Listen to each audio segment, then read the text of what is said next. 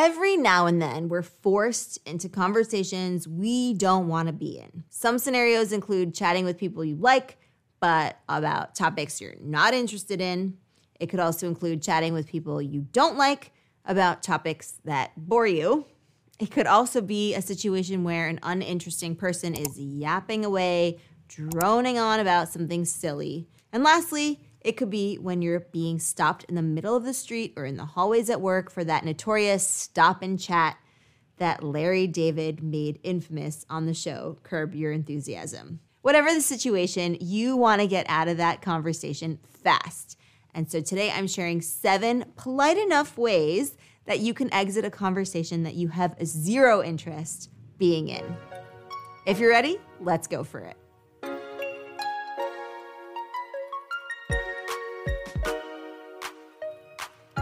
Okay, so the very first thing, and this is the most obvious of them, is to be obvious. Yes, you heard that correctly. Be blunt. So you can say things like, I have to run. I can't talk right now. Now's not a good time. Let's pick this up later. So you just say it point blank. I can't talk to you right now, right? And again, there's a nicer way of saying that instead of, I really don't want to be in this conversation. I'm going to leave right now. You don't have to say it like that, but you can still be blunt enough where you say, I have to run, I can't talk right now. Let's circle back on this later. Okay. Then, conspicuous nonverbal. So you can look at your watch. You can look at a clock if there's one in the room. You can look distracted, out of sorts in a way, if you will. Being distracted with your gaze, floating your attention about the room, maybe looking at your shoes, maybe if you have some bracelets on or something, looking at your bracelets. You're obviously showing that you've lost interest as you divert your attention. So basically here, you're making it obvious to the person that you don't want to talk to them without specifically verbalizing it. And so anyone who is socially adept and is using common sense will pick up on this. And if they don't, then you could revert to strategy one about being blunt and being explicit and verbalizing it. I mean, there are cases where you could just walk away. That would be a little bit more extreme. It very well could be construed as rude. And honestly, I'd only advise it if the person is being hostile towards you or showing some other heightened emotion and you just really physically need to remove yourself from the situation and exit the space that you're currently in. But most of the time, and I'm sure you can relate, you probably wouldn't need to resort to such a dramatic exit, but know that it's there if you need it. All right, number three, make it about them. So I really like this one because it's focusing the attention on them. It's like, it's not you, or it's not, you know, me, it's you kind of thing. So things like, I'll let you go now. I know you have to run. I won't keep you anymore. I won't keep you any longer. Well, you must get back by now, right? So you're making it about them. Or if it's around lunchtime and it's, you're really hungry and you're famished and you need to go for your lunch break. You can say, oh, you must be hungry. It's it's lunch break. Don't waste your lunch break yapping with me. I know this lunch break is never long enough. We, you know, you should grab some food before we need to get back into the meeting or whatever, right?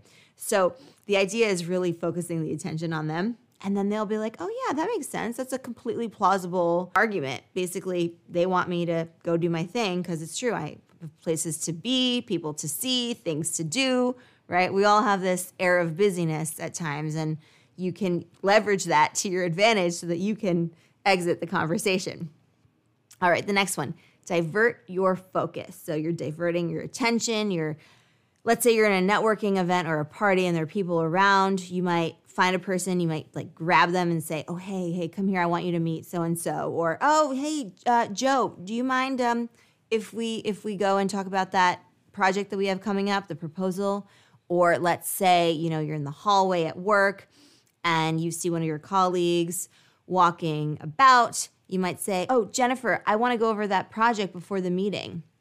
And then that way you just take Jennifer and you go and you do what you need to do. Or you find your other colleague and you say, okay, well, now I need to exit this conversation. And they won't think twice about it because obviously you're in the middle of something and you need to do what you need to do. The next thing you can do is an outward blame. So for example, the easiest thing is to blame it on your electronic device. So my watch is almost out of batteries and I need to charge this before it stops giving me the data I need.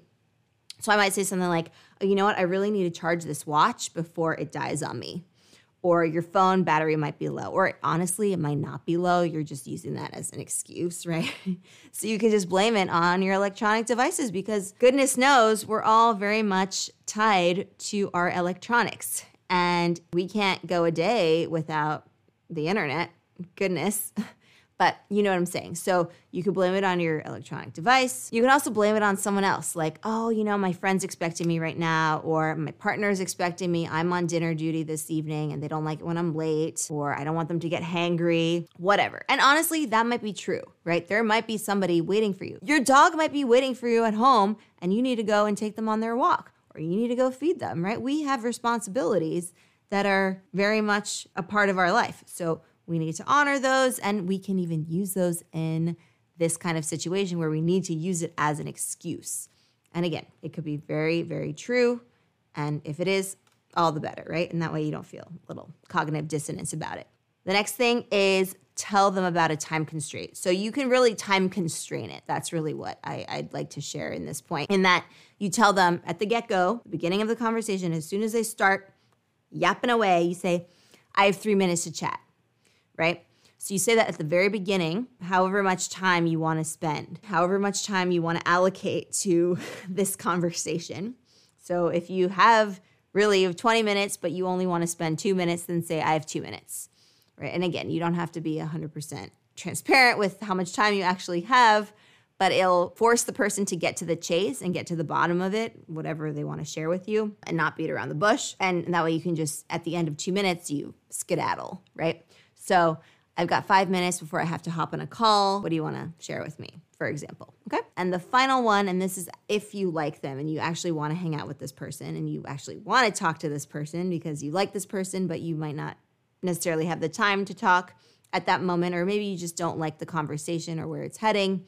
You want to switch gears. But again, you like the person. What you can do is a future mention. And I love the power of a future mention. So the future mention is alluding to something in the future. So if you have plans with this person, this works particularly well because you're saying, oh, I'm looking forward to tea tomorrow, or I can't wait to see you this weekend, or I'm so excited for our camping trip next weekend, or I'm looking forward to our lunch. Let's talk over lunch. I'm excited, right? So you can use that if you have plans with this person. And if you don't have plans with this person, you can still make a future mention. How? You can say, we should definitely go to that movie opening next week. Or let's grab coffee. And a lot of people say let's grab coffee and they never end up getting coffee. But if you're genuine and sincere about it, then it's a real thing. Then you'll actually absolutely grab coffee, do coffee, right? So let's do lunch next week. My schedule is open. Something like that. So those are future mentions. And again, this is for if you like the person, you actually want to hang out with them. And that's it. There you have it. Those are the seven painless and mostly polite ways of getting out of a conversation that you don't want to be in, because it happens. These strategies will help you exit conversations that you have in casual settings and even in professional settings. You want to protect your time and your mental headspace. If someone is not communicating in a way that is respectful to you and to your time, then you have every right to exit it prematurely. And sometimes your reasons for wanting to get out of the conversation have nothing to do with the conversation partner, but more to do with time management constraints or topics you might not want to get into, particularly if it's gossip. Gross, right? So take it one step at a time. Try out these strategies the next time you're forced into a stop and chat, because I personally don't like a stop and chat, and I know that most people are not crazy about them either. Larry David made it abundantly clear that he's not. But anyway, you can focus on mastering one of these communication techniques, let's say each week, and then once you feel comfortable, you can graduate to the next level. Just add it on and on. Just add the next strategy and keep this routine up until you're able to do these things naturally in conversations, the ones that you don't want to be in. All right, Explearners, that's it from me today. Thank you so much for joining me for this lesson. I hope that you enjoyed it.